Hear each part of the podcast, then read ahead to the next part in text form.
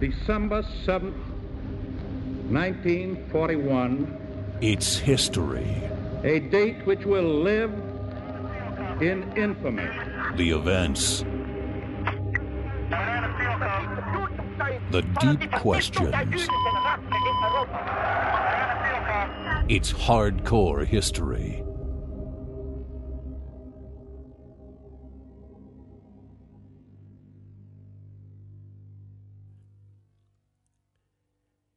If you're like me, you like history for finding out what happened, you know, in a timeline of events. But one of the things you probably also get a kick out of, because I know I do, is playing the what if game when it comes to history. You know, think about alternative outcomes and pivotal moments. Some historians have called those hinge factors when history swings in another direction. It's fun to think what the possible ramifications might have been had the British won the Revolutionary War, for example.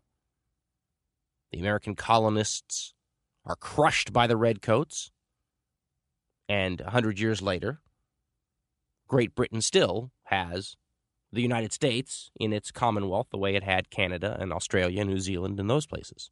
It's fascinating stuff. One of the fun parts about history. I used to love the Back to the Future movies, the ones with Michael J. Fox, where he would go back in time or sometimes go forward in time, because I love the little ramifications and the turning points and the places where you make one wrong move and you've changed history forever and all the dominoes that fall over. There were some Simpsons episodes, I think, too, where Homer goes back in time, steps on a bug, and then goes back to his own time, and everything is different. Symbolic, of course, about how one little teeny change somewhere, and the whole future is altered. Well, if you like thinking about that kind of stuff, then one of your favorite years in all of history has to be 1066. It's one of my favorite years for sure. That's the year, of course, which every British school child had to learn for so long. I don't know if they have to anymore. That William the Conqueror and his Normans invaded England and conquered it for the last time in its history. And if you actually study the Norman invasion of England and the Battle of Hastings and everything that came out of that, you start learning that that whole year, 1066, which led up to the Battle of Hastings, was a pivotal year. With so many little hinge factors that could have gone this way or that, and how different life would be for all of us today had any one of those little events come to pass, or if any of the things that did actually happen failed to happen. As I said, 1066 may be one of the greatest years if you wanted to display the tendency of events to fall a certain way. Makes you kind of believe in fate after a while. So, what was happening in 1066 that led up to all these possible little, you know, fault lines in history or paths it might have gone? Well, let's remember what era we're talking about. 1066 is one of those convenient years that historians like to use as a dividing point between one age of history and a new age of history. 1066, nice convenient place to just whap right there. There's the 1065, you were in the Dark Ages. 1067, you were in early medieval times. Well, of course, we know that the people living then had no such concept. But the reason that historians have found that a convenient date, cutoff date for the Dark Ages, is that the Battle of Hastings seemed to provide a clear cut change in the world. Well, especially if you're looking at it from a Western viewpoint. And that change was the ending of Scandinavian and Celtic dominance in what's now the British Isles. And when you say Great Britain, of course, those of you in Great Britain already know this, you're talking about more than traditional England. You're talking about parts of Ireland. You're talking about Scotland and Wales. But for the purpose of what we're talking about, there was a place called England. And the name stems from one of the invading peoples who settled there, the Angles. It's not that hard to go from Angle to Angleland to England, is it? But the Angles and the Saxons and the Frisians and the Jutes, all these northern Germanic, southern Danish seafaring peoples, those people invaded England starting in late Roman times. And the Romans had come to England and conquered it from the Celtic people who were there as far back as anyone can tell. I think you're in prehistoric times before you can get below the Celts in the earliness of British ethnography. And after the Romans conquered the Celts, and after the Romans left to go back to Rome, which they had to do, there were pressing problems in the empire. And eventually, the people that were an admixture now of races, historians call them the Romano British because they were Roman and Celtic mixed together. The Romano British, unlike their Celtic ancestors who painted themselves blue and rode around in chariots, were taking hot baths at the local baths. They were seeing plays in Roman amphitheaters. They were thinking politically like Romans do. Roman culture had come to Britain and civilized the Celtic tribes. Some of them, anyway. Some of the Celtic tribes were simply pushed farther west into Wales, farther north into Caledonia, Scotland. Some even came back over the English Channel, founded a place called Brittany in northern France. The name itself seems to call out to a heritage across the water that was lost, doesn't it? But this new admixture of people, these Romano British folks, were always under pressure because the people to the east of them who lived in Scandinavia, who lived in Holland, who lived in northern Germany, fierce, sea raiding Germanic people who saw England as an easy mark, especially after the Romans had to leave. And the Saxons were raiding the English eastern coast while the Romans were still there. So when the Romans left, these invasions started. And depending on how you want to look at them, history and historians have broken them up by tribes and eras. But if you wanted to take sort of a long view, you could say that the eastern British Isles were under attack from seafaring Scandinavian or Germanic people from late Roman times all the way up to past 1066. But as I said, historians have broken them down by tribes, and the peoples that were coming as the Romans were leaving were these Angles and Saxons and Frisians and Jutes. And depending on whether or not you believe in the legend of King Arthur, this is when he was supposed to have lived this time period somewhere between the late 300s and the late 500s AD.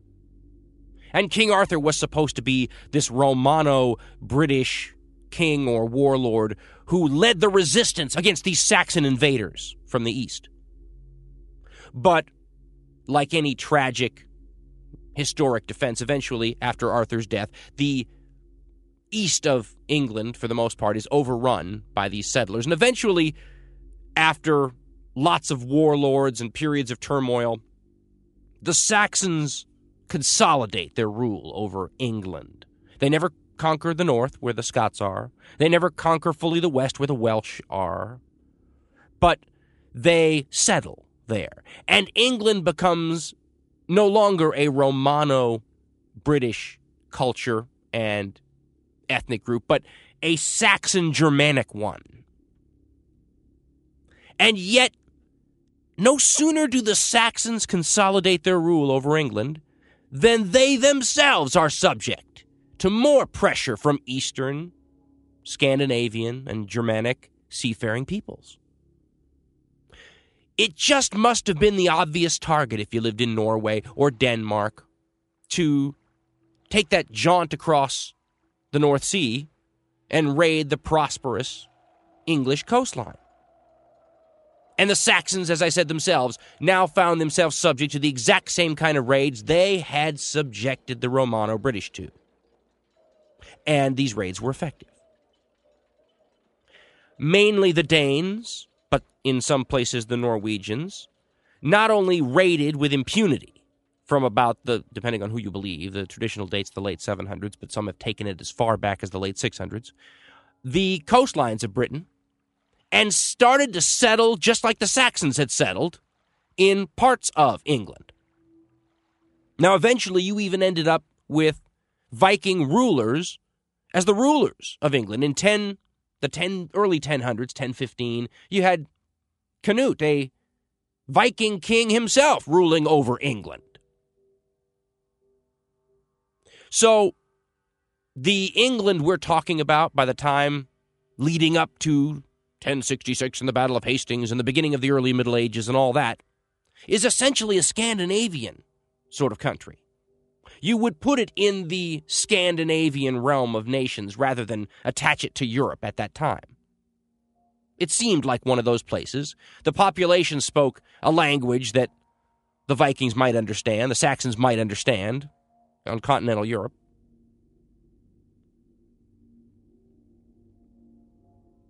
And that's not the only Viking connection to this story.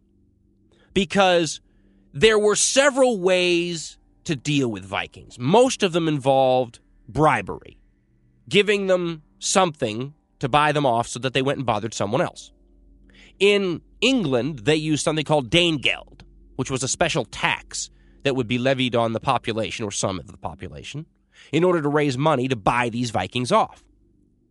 Well, when the Vikings were raiding continental Europe, though, northern France specifically, the French king was not powerful enough to drive them off and was spending a lot of money already buying Vikings off. Didn't have a ton of money to begin with. Got the bright idea that maybe he could just give up some of this vulnerable territory that he couldn't defend anyway to one of these strong Viking lords and then tell him he had to defend it and that he was your vassal. So basically, you're giving up actual control of the land for nominal control of this guy you're giving the land to, and this guy has to get his own men, who happen to be Vikings, to defend it from Vikings. Seemed like a good idea at the time. Uh, a Norman, well, that's jumping ahead, isn't it? That was the French word, by the way. Call them Normans, Northmen. One of these guys, a Dane, known to history as Rollo, took the French king up on the offer, settled his men and his people in a place called Normandy, the land of the Northmen, and started to become civilized. You fast forward two generations, and these Normanni, these Normans, speak French now. They're Christians instead of pagans, and in a lot of ways look like Frenchmen but not all the ways. They retained that fervor that the Vikings themselves were known for, and now it was blended with Christianity, and not the kind of Christianity that we're accustomed to today. A Christianity that was more of a warrior religion than it is now. It was peaceful for the times, I guess you could say, but the times were as violent as all get out. So, by today's standards, the Christianity the Normans were practicing would look more like one of the more warlike extremist Islamic sects, I think. Maybe not quite that much, but the blending of Viking warlike fervor and fervent Christianity did not lessen the martial value of the Normans. Let's just say that. It enhanced it. So now let's fast forward three generations. I think it was three generations, might have been four, from Rollo. And you have William the Bastard. William the Bastard is a Norman duke who rules Normandy, the, now the traditional fief of these people, this race that appeared after Rollo settled in northern France and has disappeared since, called the Normans. Some historians have argued that they were never a separate people, But others make the point that if a people has a national identity and considers themselves a separate people, you are almost by default a separate people. And these Normans felt themselves a separate group. And if you believe history, a lot of it written by Normans on this subject, a Saxon earl ended up in the hands of the Normans. Now, we don't know how. We don't know if he was a hostage or if, like one source said, he was looking for help with a problem. But this Saxon earl named Harold Godwinson ended up in Norman hands for a while. And he was treated well, as hostages often were, in a sort of chivalrous manner before chivalry. At least the Normans say they treated him well. But while he was there, the Norman chroniclers say that he promised William the Bastard that if he was ever going to be in line for the throne of England, that he would deny it. He wouldn't take it. He wouldn't take the crown. And this starts our story off. Because the King of England, Edward the Confessor, is what history remembers him as, a pious man but not a strong king. In January 1066, he dies. His child is young. And the barons, or the functional equivalent of the time, of these Saxons who ruled England, picked Harold Godwinson to be their king instead. Harold Godwinson was the son in law of Edward the Confessor. He'd already, some said, been ruling sort of through Edward for a while anyway, Edward being a weaker king and Harold being a strong, dominant personality. But, according to the Norman chroniclers, this is exactly the act that Harold promised not to do to William the Bastard, who also had a claim on that throne. And this is what sets into motion a series of events that touches off this amazing year, 1066. They could have gone a number of different ways, any of which would have changed history radically.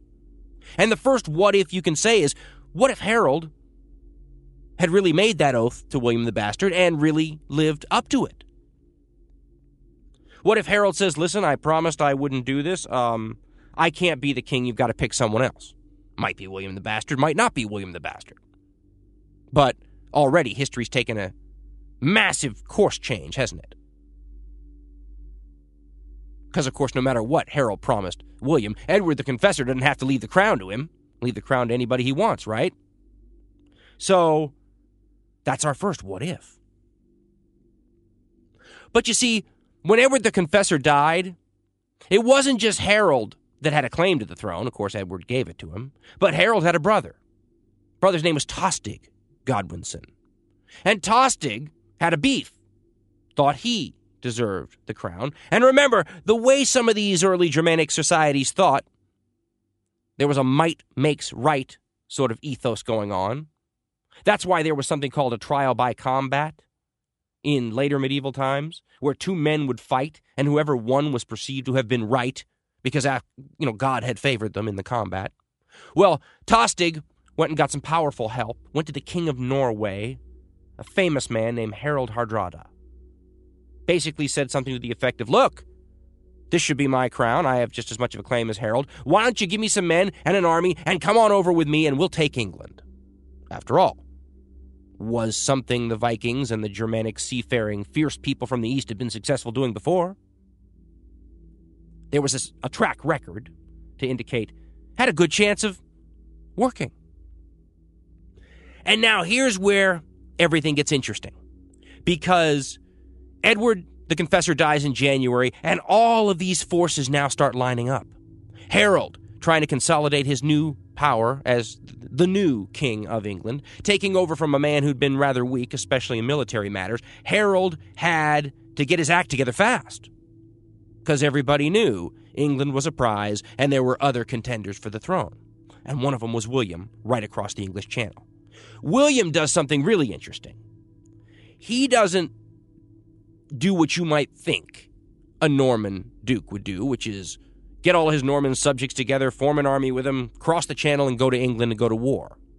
For a lot of reasons, he doesn't do this. For one, might not have been that good of an army.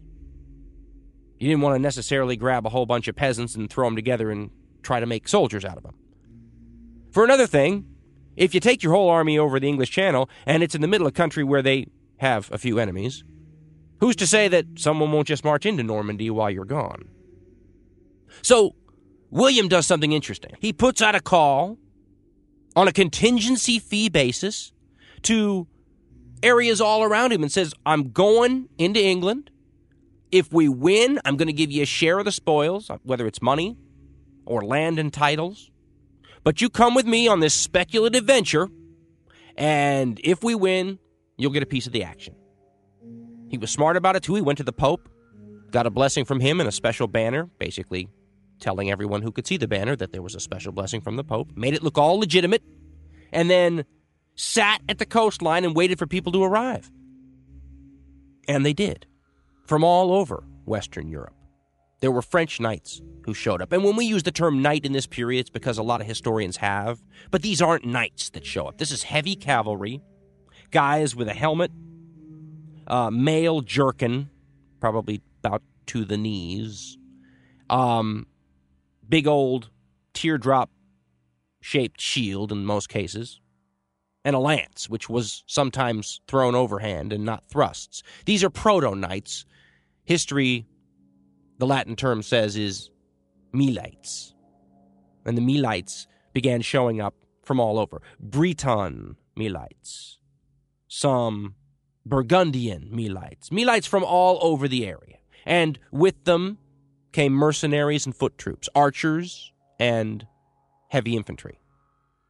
And as these folks camped out on the coast, a fleet was readied and William started waiting for good weather. And this becomes another what if for us, the big weather factor at the English Channel. Because Harold realizes what's going on right over the English Channel. It's too close for him to not understand that this preparation is beginning. So he readies the powerful English war fleet, and they get out there in the channel and they start patrolling. This is a what if could have happened as well. What if the Norman transports get intercepted by the British war fleet while they're in the English Channel? You could have had the same thing happened with England that has been their trademark defense ever since 1066, right?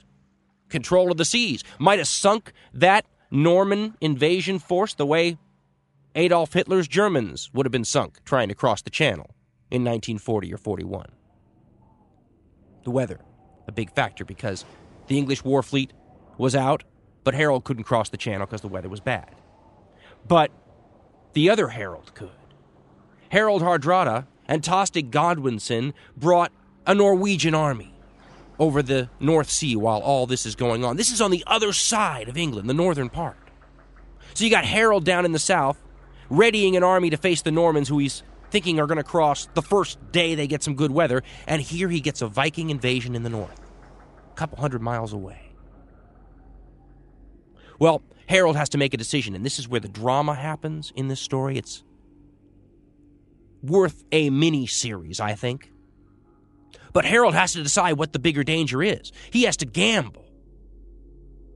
He has to decide that the weather's going to stay bad, or that the Viking invasion in the north can be contained in the north and wait for William in London. Harold's decision was probably helped when a couple of English earls who were on the scene up north were defeated at a battle called Gate Fulford. And that's another what if. What if the Vikings had been defeated at Gate Fulford right there and then? Harold wouldn't have had to go up north at all. But that's the decision he ended up making after those two earls were defeated at Fulford.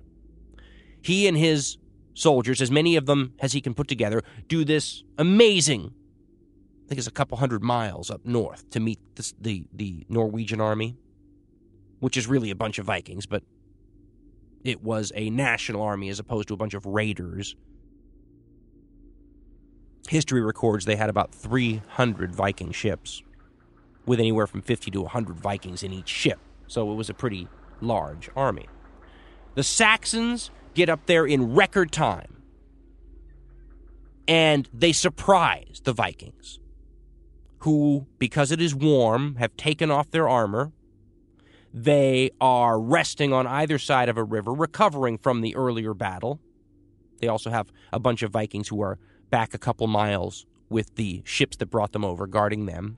And the Saxons fall on them in what is considered to be a massacre. We're told by the chroniclers that the Vikings on the Saxon side, the initial Saxon side of the river, are wiped out almost immediately. The ones on the other side of the river would have been um, similarly treated, except history records a single Viking champion, a massive man standing on the bridge separating that was spanning the river, holding off the Saxons for a long period of time by himself. Killed 40 or something like that. He was eventually killed when someone went under the bridge and stabbed him from underneath. But by, again, the drama, by holding off the Saxons, he gave his countrymen a little time to prepare for the onslaught. But soon after, both Tostig Godwinson and Harold Hardrada are killed, Hardrada reportedly by an arrow in the throat. And the relief force that had run up from guarding the ships, some of those people died of exhaustion. The rest were quickly killed because they arrived on the battlefield exhausted. And the Saxons gain this great victory. And that's just about the time that the weather clears over the English Channel and William crosses over with his army.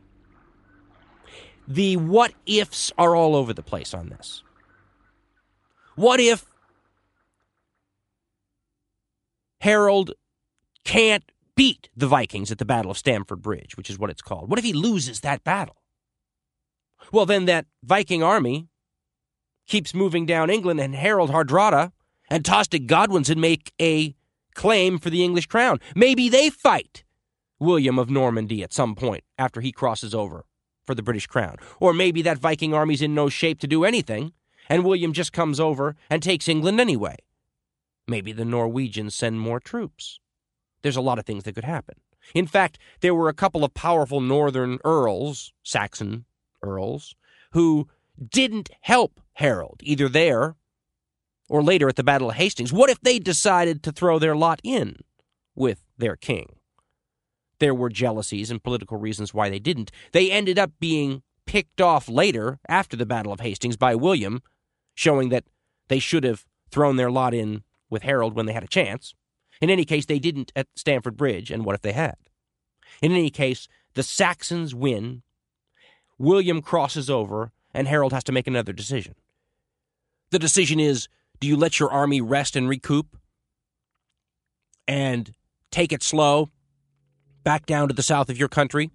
Let William get away with murder while you regroup? Or do you run down there as fast as you can with what you can and try to stop him initially on the beach or close to it, because that's where William and his army were camping? Harold decided he couldn't wait. He took what troops he could from the battle, and remember, this is moments afterwards, practically, maybe a couple of days. He has to run. They just fought a battle. People are dead. People are wounded. People are tired. Material is damaged. He grabs his best troops and makes another run, another amazingly quick run by the standards of the day, down south. Picking up who he can along the way, sending the message to raise a general levy, getting some fyrd, as they were called, F Y R D, together. The fyrd are the local population. Some of them better armed than others. And they run down and block the road to London. Some historians have suggested that um, they really didn't de- decide to block the road from London, that that's just where the two armies got close enough together that they started camping where they wanted to be. But most historians think that that was the position chosen by Harold to defend against the Normans. A hill known as Senlac in an area we call Hastings. And Senlac is not as steep a hill as many people envision when they think of the Battle of Hastings. It is a interestingly shaped one, though, with a wood behind it and edges that help protect your flanks. And that's what Harold was thinking about when he aligned his troops up on this hill, with his best troops in front people called housecarls. The housecarls were professional soldiers that worked for Harold. Most of them would have had full suits of mail all the way down to their knees, helmets that looked a lot like the Normans with a little nose piece over the nose, many of them carrying the famous Danish axe that had a haft on it that could have been six feet long and a blade that might have been up to, some of the chroniclers say, two feet long. It could fell a horse with one blow. Behind these housecarls stood the lesser armored people and the fyrd, the people who were the locals, some of the better armed locals, standing behind to give support behind the housecarls. They had very few, if any, bow armed troops, and they had no cavalry. Unfortunately for them, the Normans did have cavalry, quite a bit of cavalry by the standards of the day. And this would have been a fatal arm for the Saxons to have to confront on a flat plain anywhere. The Normans would have just outflanked them, and it just would have been a very quick battle, especially when they had foot troops to go with the cavalry. You can play the two off against each other. The Saxons realized this, stationed themselves on the hill in a position that they thought the Normans had to cross, and they waited. And they didn't have to wait long. William arrived with his soldiers, and he had the Milites cavalry, the heavy cavalry. He had mercenary heavy infantry, guys who probably looked a lot like the housecarls, but not quite as well armored, not quite as well armed, and not quite as well trained and motivated, but professionals nonetheless. And also archers, probably crossbowmen with a very early crossbow, nothing quite like you're probably thinking. But when one side has significant missile weapons and the other doesn't, it creates one of those advantages where the Saxons have to sit there and can't really respond to the Norman missile fire. Now, granted, the missile fire is uphill, which nullifies some of its effects, and the Saxons are standing in their traditional shield wall formation, which is when they stand so close that the shield of the man next to you actually overlaps yours a little bit if you do it right. We don't know, but they may have been doing a little of the overhead shield holding as well. It's a formidable barrier anyway, and then when you add the uphill thing at the same time, the missile fire was probably not that effective. The Normans sent the foot troops up to break the shield wall. And this is where the battle starts. And there's a million what ifs that go on here as well. The Norman infantry assaulted the shield wall at no noticeable effect. Matter of fact, uh, that would be tough. The House Housecarls excelled at this kind of warfare. They were very good troops, and between the archers and the foot troops, the Normans were having um, not that good of a time early on. And this is one of those battles, really, where the Saxons had no control over the outcome. The Normans were going to have to decide at some point to give up, or they were going to win. The Saxons were just going to stand there. The Norman cavalry then charged and was repulsed. Now, we don't know how long this went on. This is considered to be one of the longer battles of the period, so it was hard fought, and these things may have occurred many times. The Norman cavalry may have charged many times. They may have sent the infantry in many times. There were rest periods, we know. But at some point, history says, and this is not confirmable, that one arrow found an important mark that one of the Norman arrows hit the king, Harold, the Saxon king, in the eye. Again, we don't know for sure. As a matter of fact, it's one of the medieval symbols of what happens to a perjurer to get an arrow in the eye. And of course, what would the Norman chroniclers have said that Harold was guilty of? Well, he'd said he wasn't going to take the crown of England, so he perjured himself. So maybe this is a artistic, a convention thing from later. But supposedly, Harold gets an arrow in the eye. He pulls it out, and he keeps fighting. But the Saxon ranks are thinning. And eventually, some of these Norman knights are able to break through, cut down Harold's standard, and cut Harold down too. His brothers, two of them, which were commanding parts of the Saxon line, had also been killed. And Eventually, the Saxon line breaks and runs. Now, a little side note it ran backwards into the forest, which was what the position was designed to do, give them a way out should they have to run. And there was this terrible ditch back behind the hill. Some chroniclers say it was loaded with stakes and all sorts of entrapments. And a lot of Norman knights fell into it while pursuing the Saxons. It was something they remembered well enough to give a name to. And some of the worst Sac- uh, Norman casualties to some of the most um, prominent figures may have occurred right there in that ditch after the battle itself was over. That's another what if, because had the Norman Duke been killed in that pursuit, there's another what if for you right there. Actually, there was a scare during the battle, and a rumor came up, the chroniclers say, that William had been killed during the fighting that was going on. And in order to prove to his troops that he was alive, William raised his helmet and rode along the front of his line, or so history says. Because think of that what if. If William dies in the battle, what's the point of the battle anymore? The point wasn't to conquer England for a bunch of mercenaries on a capitalistic quest. The point was is that you had a legitimate claimant to the English crown, and he was there fighting a battle to gain that crown. If he dies, why are you there? So what if William had died and he was fighting in the front ranks? He certainly could have. And you could put the question another way as well. What if Harold the Saxon doesn't die? What if he doesn't get the arrow in the eye? Or what if he isn't killed by the Norman knights? Do his men stand there longer?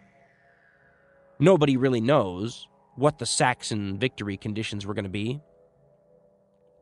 Just waiting for the Normans to go home, or were they going to charge down that hill at some point? Because they did charge down the hill at several times, but it was always a mistake. It's part of what cost them the battle.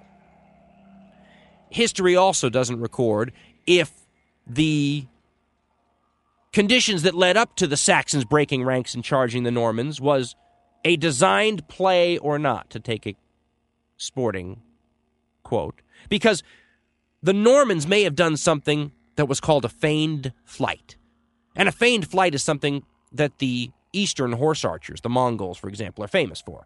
What it consists of is attacking your foe and then turning around and running away as though you had been beaten and this causes your foe to break, break ranks and chase you, which then opens them up to a devastating counterattack. Modern historians believe, a lot of them anyway, that the Normans were doing something like that, and that that's what tempted the Saxons out of their position on Senlac Hill. The older historians from a hundred years ago, the guys like Hans Delbrück and Oman and those guys, they don't believe that the Normans could have done that. That was just too much sophistication. It's a hard enough move to do in modern war to detach yourself from the enemy during combat, run away all at the same time, and then turn around and counterattack. But some of the troops in the Norman army were accustomed to doing that anyway, the Breton soldiers. And it was they, the chronicler said, that were the first ones to break ranks and run. And when they did, a large part of the Saxon force chased them down the hill, and then they were easy prey once they got to the flatlands for the Norman cavalry. So you could ask another what if right there. What if the Saxons hadn't chased the Normans when the Normans were running away? Hadn't run down that hill in large numbers only to get massacred in bunches on the ground on the flatlands? Happened several times, the chronicler said. What if they just hadn't broken ranks? In any case, the Norman victory at Hastings is considered to be one of the most influential battles of history and also one of the most successful. The people who signed on for the little speculative expedition to England with William and his little capitalistic endeavor profited handsomely by doing it. The nation, the kingdom of England was divided up and many of the powerful figures in the Hastings campaign were given titles and land in England, which means that much of the royalty of England are the royalty of England and the nobility of England because they signed on for this expedition with William of Normandy. That is the spoils that they reaped from Hastings. A lot of the foot soldiers and whatnot were paid off in cash. But think of what happens if William is defeated at Hastings or if he dies, think about how different England would be. First of all, probably would have stayed a more Scandinavian nation, the way that it seemed before the Normans invaded. Think about all of the French overlays to the English language that would be gone. In addition, think about the next couple hundred years of English history. They, because of the Norman dynasty that ruled England, had significant lands on the continent, the so called Angevin lands. A lot of the wars with, say, Richard the Lionheart, for example, in what is now modern day France, British territories, though, in modern day France, were British because they were Norman. Normans owned them before they invaded England, owned them afterwards too, a huge bone of contention between the English and the French people. And what if the Vikings came back? Because they did. But what if they were successful? The Normans were the last time that England was successfully invaded. And one of the reasons why, I think, is because they were the ones who finally put into place the sort of defenses that would prevent another successful invasion from the fierce seafaring peoples to the east of the British Isles. The Normans fought Viking armies many times, raiders especially. They're the ones who beat off the attacks and developed a system whereby the next time the Vikings landed on some beach somewhere, they were going to be opposed quickly and with determination. The Normans also made inroads into the other parts of England. They're the ones who were strong enough to build castles and take over parts of Wales, move up more to the north of England. William the Conqueror and his descendants formed the nucleus of what became England and forged with the same intensity that they showed on the continent in modern day France and in Italy and in the Crusades, the Normans were one of the most determined, intense, and interesting peoples of their day. And it was their molding of a Viking, Saxon, Celtic, Roman admixture of peoples and ethnic groups in England that gave us this country that has been such a part of world history ever since. And had things not gone exactly the way that they did in all these what ifs that we've talked about, the resulting changes in all of our lives would be noticeable. You think in The Simpsons when Homer steps on a flower and all history's changed is far fetched? Maybe a little bit. But any of those what ifs we talk about happen in 1066 differently and I might not be sitting here talking to you right now. There's a postscript to this story, and that is 15 years later, in 1081, the Normans in Italy are besieging a town, a Byzantine town, and the Byzantines arrive with a force to relieve the siege. And in this Byzantine force are their elite crack soldiers, the Varangian Guards. The Varangian Guards, who formerly had been composed of Vikings, it was a Viking mercenary force that guarded the emperor at one point in Byzantium, that became a powerful field force as well. And there were thousands of them in 1081 at this battle called Durazzo. And among these Varangian guardsmen were English housecarls who had fled the British Isles after the Battle of Hastings, and certainly the sons and relatives of housecarls who had fought at the Battle of Hastings. And here they were to face Norman knights again, and probably Norman knights, some of whom had fought at Hastings.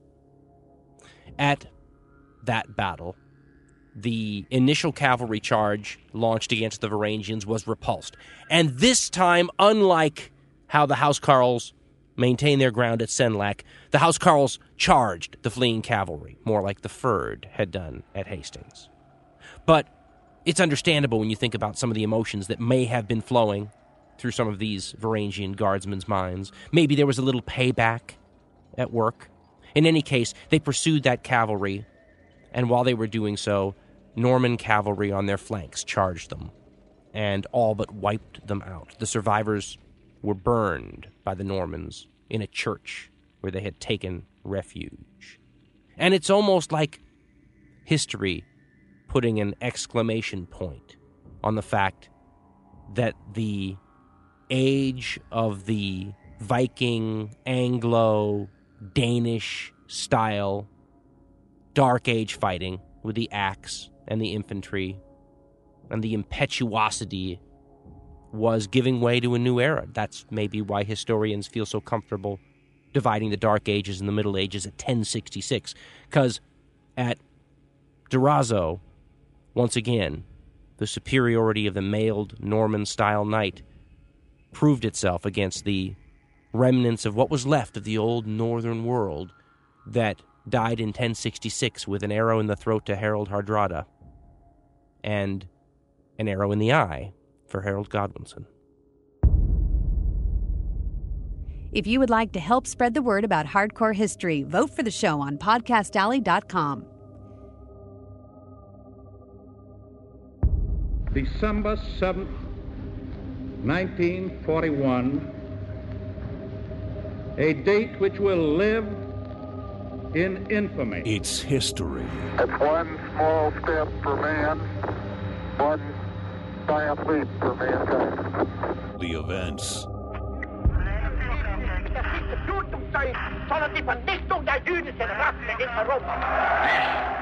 Would have fighting power. Not quite to the noise, Let man. the word go Oh, forth the humanity. from this time and place. The I figures. take pride in the words, Ich bin ein Berliner. Mr. Gorbachev, tear down this wall. The drama. Six to Manhattan, urgent. Marine 6. Howard 2 has had a major explosion and what appears to be a complete collapse surrounding the entire area. I welcome this kind of examination because people have got to know deep whether or not their questions. president's a crook. Well, I'm not a crook. if we dig deep in our history and our doctrine and remember that we are not descended from fearful men. Banana field com. It's hardcore history.